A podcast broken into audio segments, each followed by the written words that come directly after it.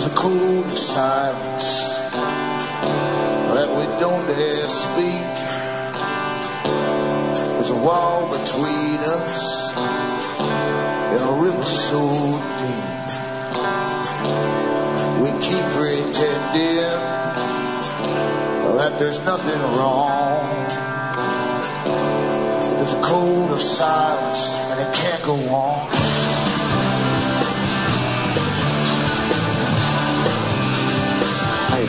Folks, I'm Alan Watt and this is Cutting Through the Matrix on the 26th of February 2009. I always advise newcomers to go into cuttingthroughthematrix.com and on my website you can download hundreds of hours of talks which I've given over the years where I try to give you all the little blank bits that are missing from the history books to show you how the world is really run. And you can download them at your heart's content.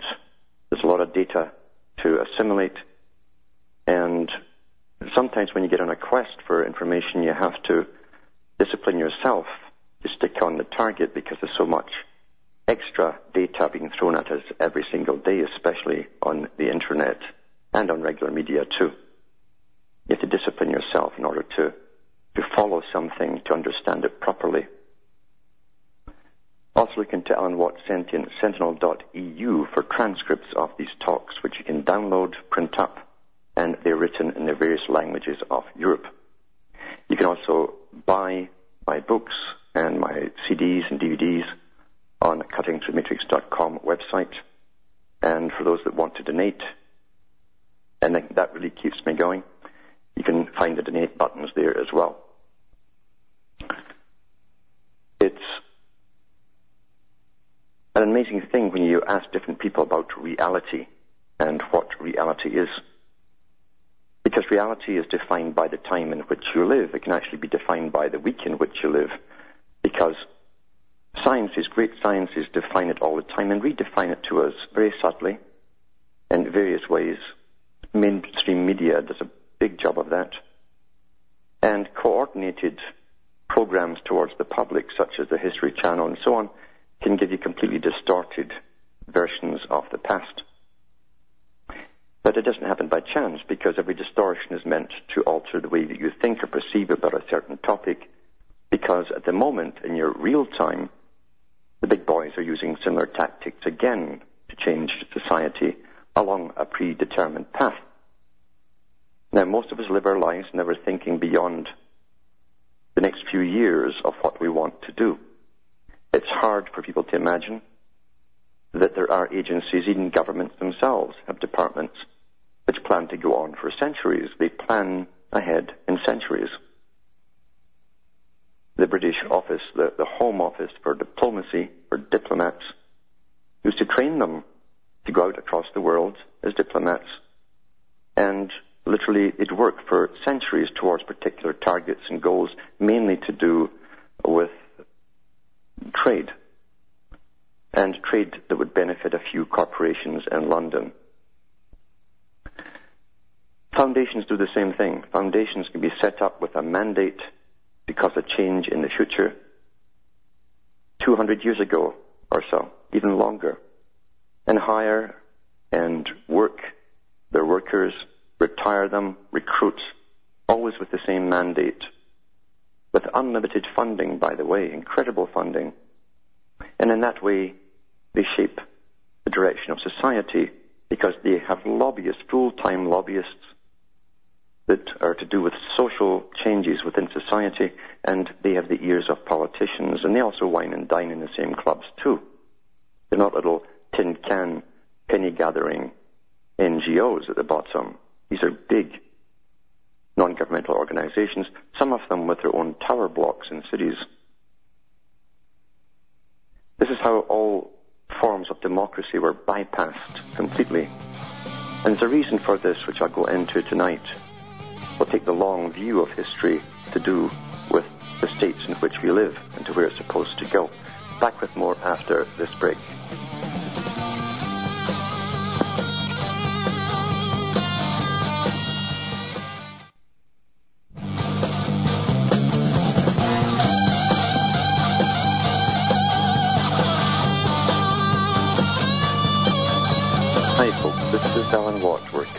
Matrix.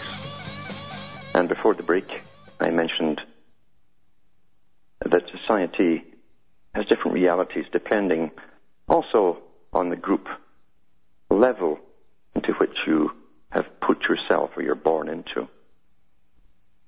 It's of interest to look at the books put out by historians, the big historians, the ones who are members of think tanks, even for the military, because they use them to a full extent. They go over history, and they also use philosophers as well to try and get an idea of the different times in history. And of course, you'll find in their books, even the ones they're churning out today, for people like Attali and others, they're all like clones of each other because they all have the same exact agenda within them. And what they're portraying is the evolution from democracy to the new corporate world state. That's throughout all of them. And they go through their histories trying to rationalize this, saying, well, you know, at one time we were all tribal and nomadic, and then we settled down to agriculture, and then you had city states, and then you had the wars in cities, and then you got centralized nation, national states, and then you had nations against nations, all under a feudalistic system, of course. And then you had this brief idea of democracy, but like the Club of Rome has said, democracy was too cumbersome. There were too many competing parties with their own particular special interest, and they could never be satisfied. Therefore, they, they favored collectivism, which again is a form of communism under a feudalistic system. That's really what they meant. This ties in with Professor Carroll Quigley in his book Tragedy and Hope, where he talked about the new system that they are bringing in, and that was written in the 60s. He said, and he was remembering, remembered too that he was talking on behalf of the Council on Foreign Relations, the Royal Institute for International Affairs. He said they're bringing in a new feudal system worldwide, new feudalism, where the CEOs of corporations would be the new feudal overlords. And so these big think tanks that have been on the go for years, working with governments, have everyone convinced that we must give up democracy, or the idea of it, even the idea, has to be erased, and to bring, to bring in this new world system.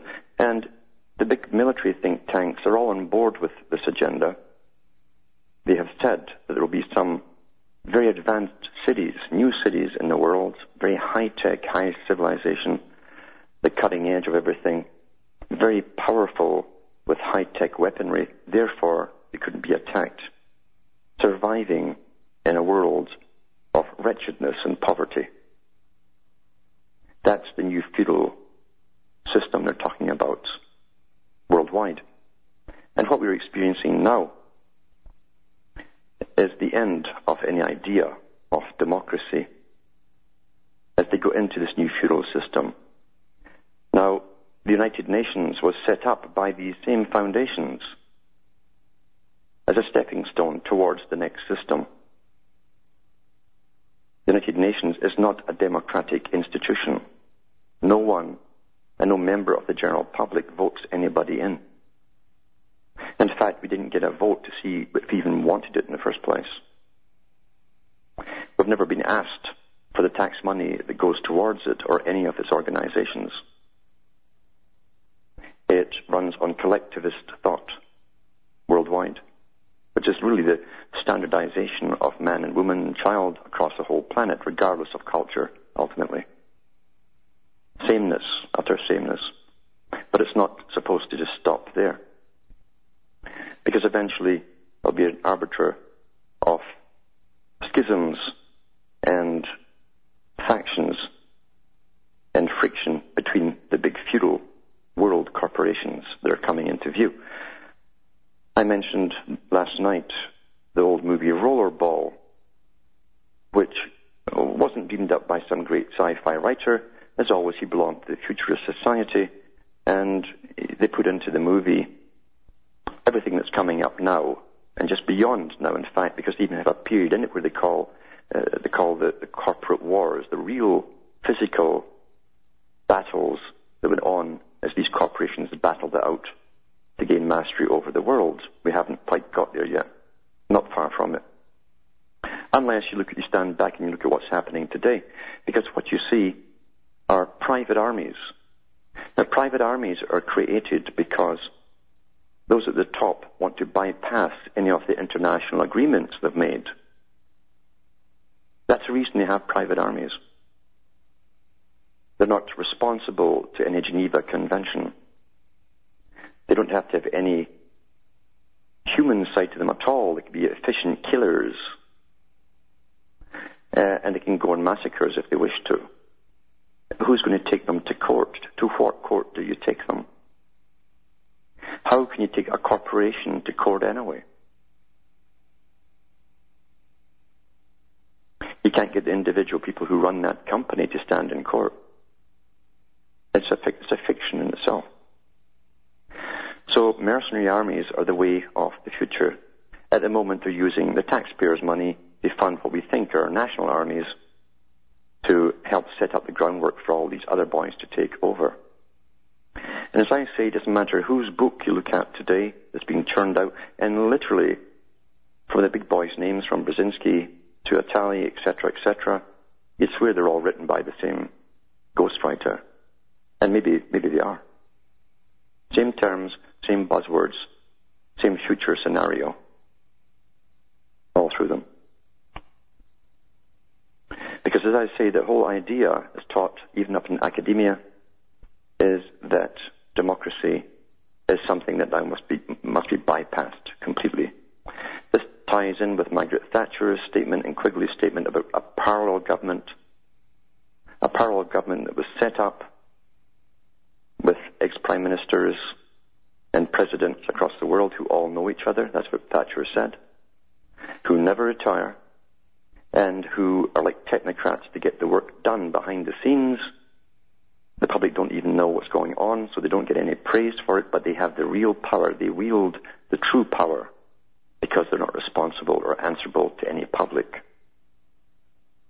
Privatization into the feudal system. Now you think about it and take it one step further. In Elal's or Attali's last book, he talks about a situation where everything is to be monitored, even the fluid that you drink will have nanotechnology in it. Everything. You will have a chip and you will be monitored everywhere you go. That's the same in all of these books. Now, Attali has been the head of different World Banks and departments of reconstruction or banks of reconstruction of Europe, the top advisor to the presidents of France. He's been a member of the United Nations in different capacities. So he doesn't come out with these things lightly. He's in in all the big think tanks they're discussing and planning the future. And when you take it that we're all being privatized, and everything within countries is being privatized, there will be no countries as such, there'll be regions, and that's what the United Nations calls them now, regions. It'll be like the old feudal days when a king would bring in a bride from another country, and her dowry was often one or two countries and everybody in them. That's how it will be in the future. And if there's prosperity within a certain region, you all go in to the deal as they make deals and absorb corporations into themselves. You're part of the deal, and everyone and your children too are part of that deal. That literally is what was being discussed a long time ago, and it's been discussed continuously up to the present time, and it's now it's out in their books. So all the way from from cavemen to nomadic tribes to city states to national states, to international war, and all through feudalism up to democracy, and now it's beyond democracy and to the private corporate world state. That truly is what it's all about. And the other night I read an article from the next security chief. He's not ex-security chief. He is security chief because now they've privatized all the security services that are in bed with the big international corporations, especially the military industrial complex. And they have the future all written for us. This is the guy, Omand, that said that you can't have any more privacy. And since 2001, we've had more and more taken away from us to get us used to the idea. That was all, to get us used to the idea bit by bit until he can come out now. It's time now. They've done all the poll studies and so on. They can now say, yeah, you have no privacy, and it's too cumbersome for us to get a job done with you having rights and privacy. So there, there are no rights anymore. Simple as that. And that's a monumental declaration that was given out. Because nothing will be the same from now on. Even worse than it's been for the last seven years. Here is from a newspaper, the Evening Standard, and a follow-up to that speech given by Omand, or Omand. It says, Here comes Big Brother Britain, now stand up and fight for liberty by Andrew Gilligan. 26th of February uh, 2009. You probably remember the famous lines of the anti-Nazi priest Martin Niemöller. First they came for the communists, he said, and he didn't speak out because he wasn't a communist. Then they came for the trade unionists and didn't speak out because he wasn't a trade unionist. Then they came for the Jews and didn't speak out because he wasn't a Jew. Finally, they came for him, and there was no one left to speak out for him. Britain will never be Nazi Germany, but in our steady march towards a police state, this could be something of a Niemöller moment. Until recently, perhaps even until now, new Labour ministers mocking claim that civil liberties were a concern only for the dinner party crowd had some truth. I'll read the rest of this story after the following break.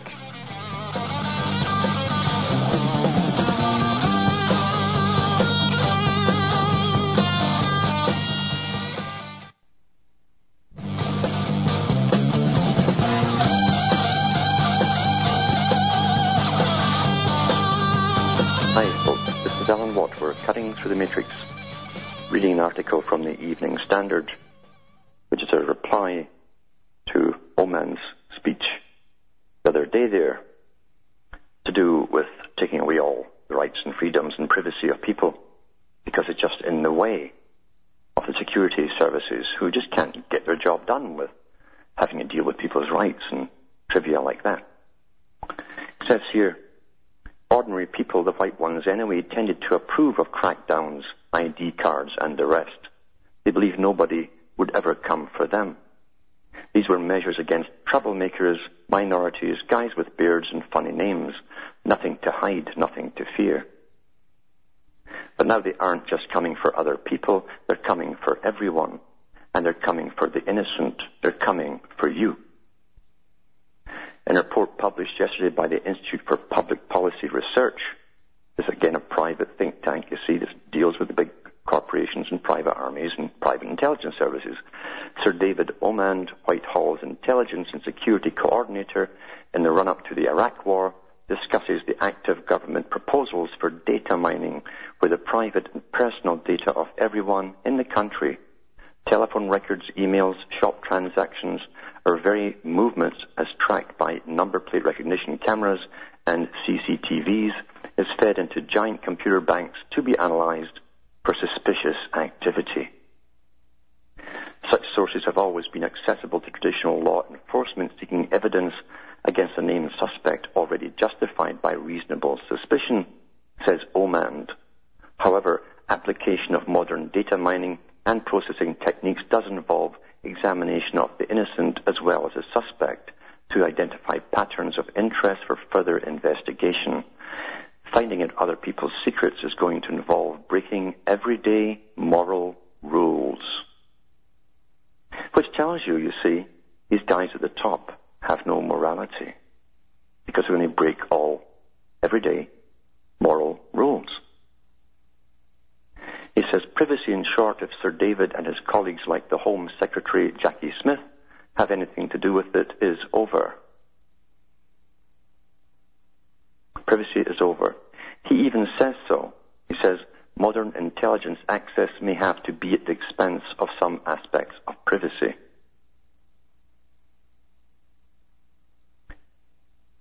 Omand's paper is a model of the confusion that governs our new security state. That's what we're calling it. It's a security state, isn't it?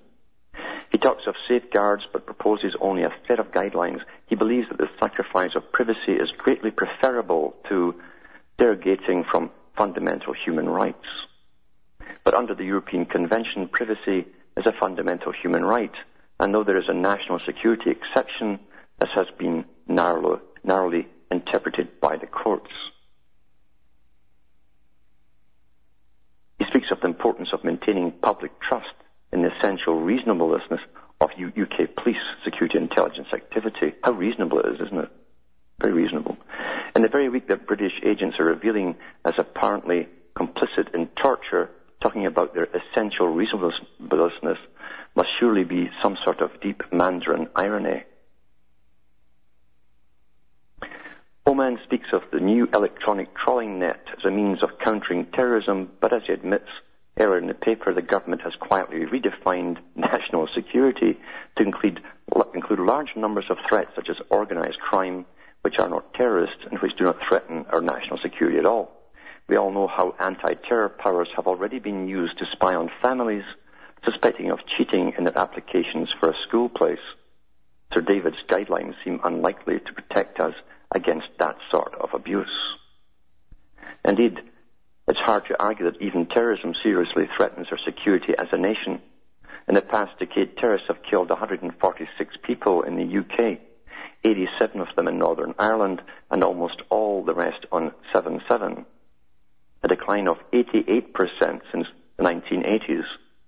Attacks may be deadlier, but they're far, far less frequent, and the more than seven years since 9-11, a time of unprecedented Western Muslim tension, there have been just two Al-Qaeda attacks causing loss of innocent life in the entire Western world. In Britain, hospital superbugs kill more of us every four days than Al Qaeda has managed in its entire existence. And there's way more dying the roads. It's doubtful indeed whether new powers will reduce the frequency of such attacks. They will simply swamp the agencies with unmanageably large amounts of data. The government is adding an enormous haystack to its collection of needles. Besides, any terrorist worth the name will be careful not to leave an electronic trail or will leave a false one. It's only the innocent who have anything to fear. Well, of course, the reason for that is because it's nothing to do with terrorism at all. That's the reason. There's a reason for it. it. Says that this is a measure specifically targeted at the innocent and our privacy may finally be enough to stir the British public. Well, I wish something would stir them. As a people, we have traditionally never been that bothered about civil liberties, but a million Leylandii hedges testify how strongly we feel about privacy to attack it is to assault the G spot of Middle England. Things are stirring already. This Saturday in London, across the country, an event called the Convention on Modern Liberty will represent perhaps the most concerted coming together yet by people concerned about the destruction of our democratic way of life. I am speaking at it on press freedom, seriously threatened by the new database. If no communication is private, no confidential source will ever speak to a journalist again, which is true as well. I mean, they're going to be monitoring everything, including your sources of information. It's astonishing, as I say, that people even accept how far we've gone already without this new legislation. And if what happens in Britain happens in the US a week or two later, always. Back with more after this break.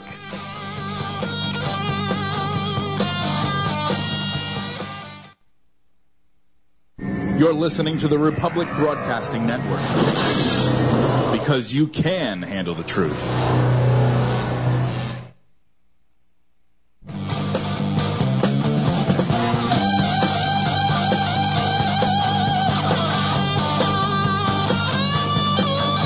Hi, folks. This is Alan Watts, and we're cutting through the matrix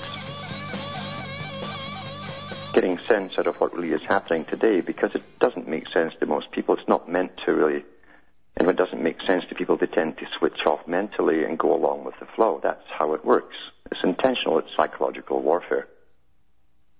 The people are becoming stirred at last, at least in some areas of the world, as to what's happening, and asking the right questions for the first time, such as, why do you need to know every darn thing that I do? What is that to you? Just to finish this article off, this, this uh, journalist says the simple fact is that some things are worse than terrorism, and the Big Brother database is one of them. Even in the highly unlikely event that it could work, even if it could help reduce attacks, I would rather keep my privacy and take my chances I'd rather run the absolutely minute risk of being blown up than have my privacy blown away. Throughout our history, we've always believed that liberty is worth some risk. In Second World War, millions risked their lives for liberty. Hundreds of thousands gave their lives. Now, when the risk is by comparison so much smaller, the death toll so comparatively tiny, we are shamed and surprised by our rulers' surrender to repression. Well, as I say, there's a reason for it. It's nothing to do with terrorism at all. It's to do with the chaos that will ensue as they bring us into this new world order, this privatized world system. And the chaos that will ensue from, from many different areas, food shortages, etc., and the fact they don't need us all to work in their factories anymore. And that's why they have to know what we're all doing all of the time. There's a totalitarian system. They must have everyone down as being predictable. They must know every single one of you, what your habits and traits are, your daily routines are, your circle of friends who you talk to on the phones to make sure that you are always predictable. And if you're not one day, they'll be coming to pick you up. I'm not kidding about that. That's what it's coming down to. It's interesting, too, a couple of days ago, two or three days ago, I read an article from uh, Carl in, in uh, I think it was Iowa, where they're going to do these exercises with the, the guards going house to house, pretending that they were on exercise, supposedly, in the Middle East, which is utter nonsense. And there were so many emails into the people, into the to the the guardsmen, they've had to cancel it. Not too happily, it seems. But at least there are still people out there who are willing to complain and say no. It's something we should all learn. In fact, we should all teach our children. Instead of telling them or spanking them if they said no, encourage them to say no. It's a good word to learn to use, no. And that way, especially to dress up like a politician or a bureaucrat or someone as official and get them to say no so that it's ingrained in them whenever they meet authority in the future, they'll say no. That's what we should be doing. No. Simple like that. That might change the world. This is from Reuters on February the 12th, 2009. U.S. may need a larger Afghan troop increase. Say the, you know, those wonderful experts, experts, the words. Know, Bertrand Russell said that we shall make the expert a holy word until the people can't do anything without the advice of experts. All you have to do now is say experts, and we, we don't question who, what expert, who, who, what makes them an expert. See? We're so conditioned already. By David Morgan, it says, the United States may need a military build-up in Afghanistan larger than the one President Barack Obama is considering, the experts said on Thursday. The analysts in testimony to the U.S. House of Representatives said a larger U.S. force could be necessary to turn the tide against the Taliban, so long as reluctant NATO allies and a nascent Afghan army are unable to field major reinforcements. We must provide most of the additional troops, advisors, and resources to reverse the situation, Anthony Cordesman of the Center for Strategic and International Studies, another private think tank, told the House Armed Services Committee in written testimony. So here you are again. Here's another private think tank telling the military what to do. It may well be that the current proposals of 30,000 more U.S. troops are the bare minimum necessary, he said. So there you go. They're, they're going at it again. You know, Britain's been there, was there for, in the, in the 17 and 1800s in Afghanistan. Everybody's gone into Afghanistan to try and change, to, to subdue them in their way of life. And you see, democracy doesn't work there. It has never worked there. They don't want this thing called democracy. This average, I call democracy plastic, the plastic theory, because they keep redefining democracy. They're still calling Britain a democracy and the US a democracy and Canada a democracy as we're under totalitarianism. They still call it democracy because we can vote for somebody. So could the Russians and the Soviet Union. They could vote for Politburo 1, 2, 3, or 4. So that's in Reuters. And here's a, a good little article here. Website. It's called Not by Fire, but by Ice. It says, whoops, we overlooked 193,000 square miles of ice to do with the, the ice melting at the North Pole.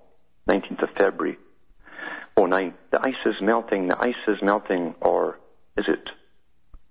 In May 2008, the National Snow and Ice Data Center, NSIDC, predicted that the North Pole would be ice-free during the 2008 melt season because of global warming. Today they admitted that they've underreported Arctic ice extent by 193,000 square miles. That's 500,000 square kilometers. They blamed the error on satellite problems and sensor drift. Can you believe that? They missed 193,000 square miles. Just didn't notice it. Because it didn't fit in with the theory, you see. And everything's got to fit in with the theory of global warming, isn't it? it says here, are we supposed to trust these people? 193,000 square miles? That's the size of Maine, Vermont, Maryland, Massachusetts, New York, New Hampshire, Pennsylvania, New Jersey, Rhode Island, and West Virginia combined, and toss in Washington, D.C. for good measure. Let's watch the newspapers. If a pimple of ice smaller than a city should break off an ice sheet, they'd holler to the high heavens. But do you think they'll report this discovery of lost ice the size of 10 states? As opposed to the NSIDC's information, MSRE data compiled in cooperation with the Japan Aerospace Exploration Agency and the Advanced Earth Science and Technology Organization of Japan shows that sea ice extent in 2009 is running ahead of 2005, 6 and 7 and 2008. Perhaps the NSIDC's prediction of an ice-free North Pole is premature. So there you go with that nonsense again. You see, they actually miss out all that to make their theory fit. Truth doesn't matter. The, see, the theory is of prime importance. Do you know the whole global warming theory uh, and the CO2 problem supposedly causing it was written by one man? One paper was written, and every other paper has been taken from that paper as though it was some new holy Bible. Because it's a must be, you see, to control us for the future. And here's an interesting follow-up to that because it's from the register. It's about Japan, who are thinking for themselves. This is 25th of February 2009. It says Japan's boffins, global warming isn't man-made. They even claim in, in a ridicule, they say climate science is just like ancient astrology. That's them mocking it, you see. That's, that's really something for the Japanese to go, be that hard. They're very polite. Exclusive Japanese scientists have made a dramatic break with the UN and Western-backed hypothesis of climate change in a new report from its Energy Commission. Three of the five researchers disagree with the UN's IPCC. The IPCC, remember, is made up of all these guys, not all scientists either, who are all on board for climate change because they're getting well paid for it. So they disagree with the UN's IPCC view that recent warming is primarily the consequence of man-made industrial emissions of gases. Remarkably, the subtle and nuanced language typical in such reports has been set aside. One of the five contributors compares computer climate modeling to ancient astrology. Others castigate the paucity of the U.S. ground temperature data set to use support and support the hypothesis and declare that the unambiguous warming trend from the mid part of the 20th century has ceased. The report by Japan's Society of Energy and Resources is astonishing rebuke to international pressure and a vote of confidence in Japan's native marine and astronomical research. Publicly funded science in the West uniformly blacks or backs the hypothesis that industrial influence is primarily responsible for climate change, although fissures have appeared recently.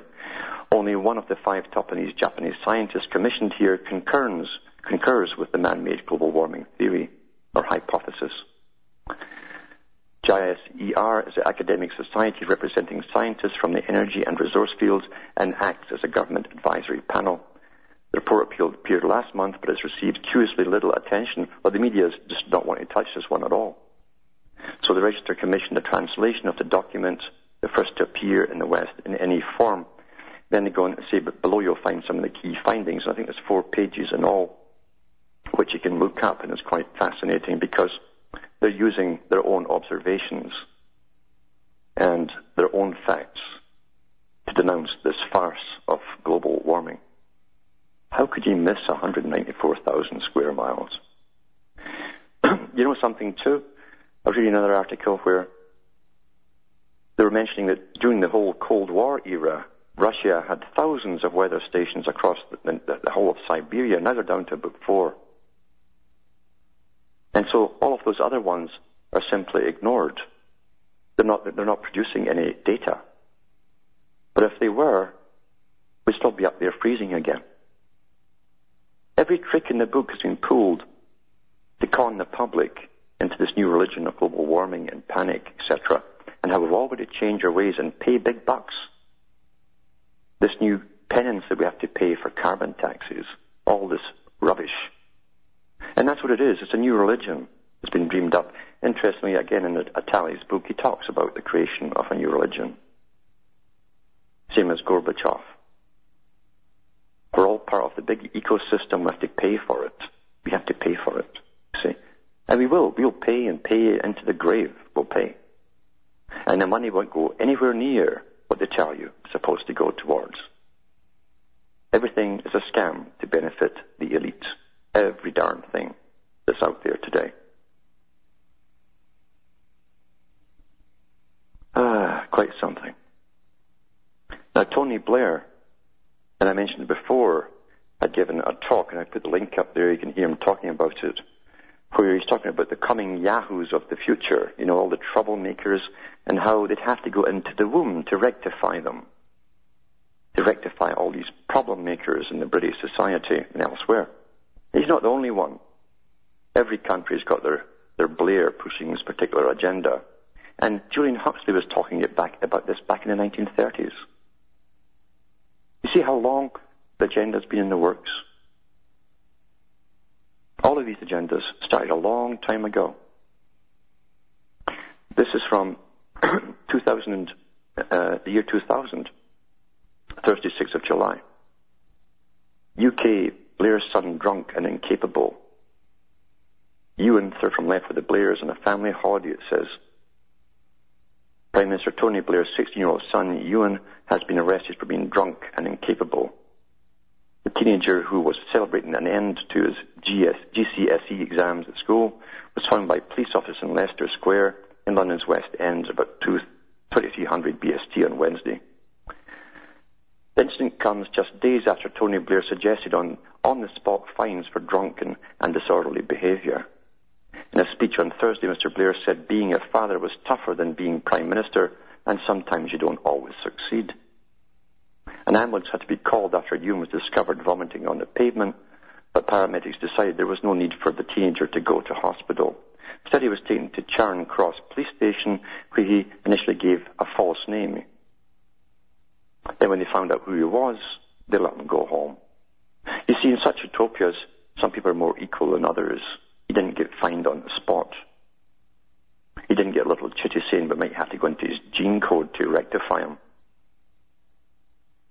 Or perhaps alter his sperm so he doesn't produce a- another yobble like himself. It's astonishing, isn't it? Absolutely astonishing what truly is happening in this day and age in this world. And this is from Sky News. Now, we've all been on about the fluoride and how it's one of the oldest tricks to dumb people down. Goes for their brain, drops the IQ level. Lots of physical problems come out of it, brittle bones and so on. But they're determined to keep us all poisoned, drunk and stupid. They've given us so many inoculations where our, our IQ has dropped. We, have, we officially have new levels of IQ, same tests, but a new normal which is quite a few points lower than the old normal. They get sprayed from the skies on a daily basis. They have been constantly now for 10 years. Lots of trials before that, but from 10 years onwards we've had nothing but trails in the skies, generally in the mornings where I am. And then you all have a cough that you just can't clear up. They've modified the food we're taking in 10 times the pesticide that they can dump it on this particular food that's modified. And of course, we see cancers become the normal. It makes perfect sense from a long-term war strategy when you want to depopulate, and these boys keep on screaming about too many people. But this, as I say, is from Sky News. Fluoride will be added to city tap water. Health chiefs have agreed to the controversial move of adding fluoride to the water supply of 195,000 people in Southampton and South Hampshire. Southampton Primary Care Trust argues it's the only way to reduce tooth decay in children across the city, even though that's never been proven. The campaigners fear fluoride could help health risks, saying adding it to tap water amounts to mass medication. Well, of, of course that is. Remember what Huxley said? They want to medicate the people. Five million people in England and Wales have been drinking water with added fluoride for several decades but other water companies refused to add the chemical until its safety had been resolved. Hasn't been done. Now the Department of Health is putting pressure on the National Health Service to use powers under the Water Act 2003 to demand water companies add the chemical. I wonder who's getting paid off there. You know, everything in government contracts is all payoffs.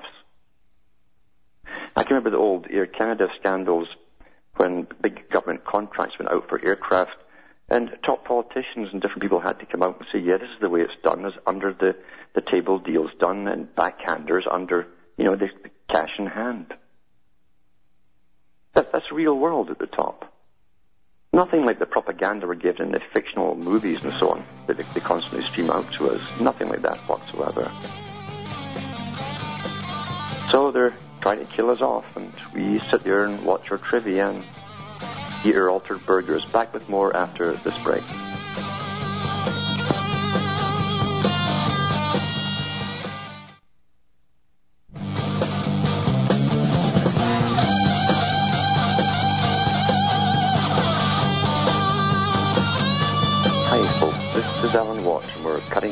Matrix.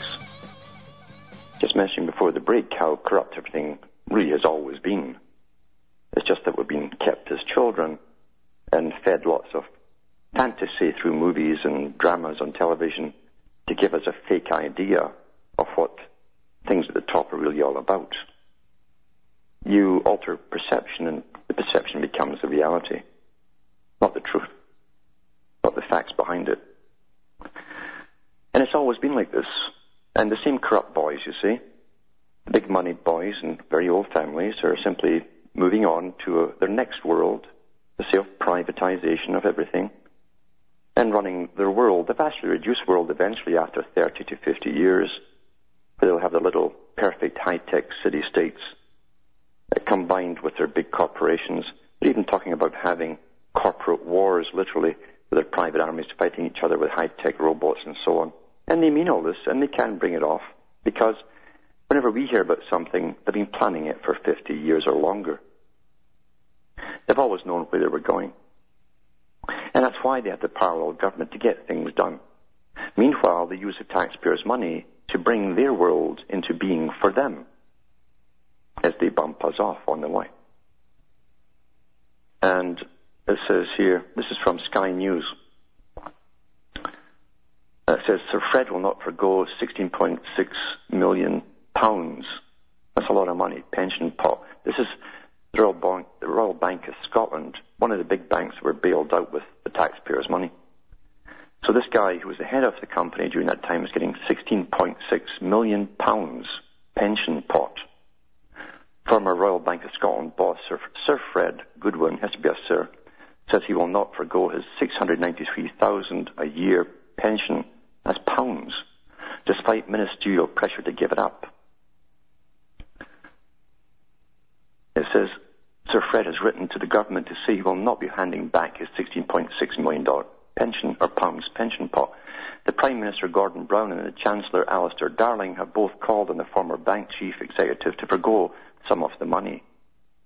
And this afternoon, Mr. Brown said that the legal action would be taken if necessary to claw some of the money back. That won't happen. Won't happen.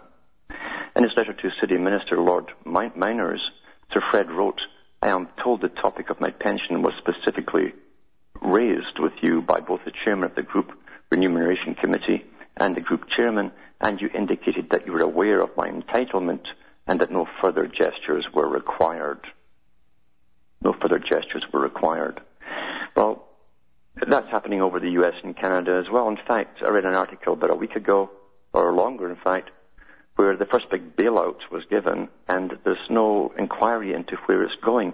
Not only that, the banks are telling the commissions that, that gave them the money, they don't have to tell them where it's going.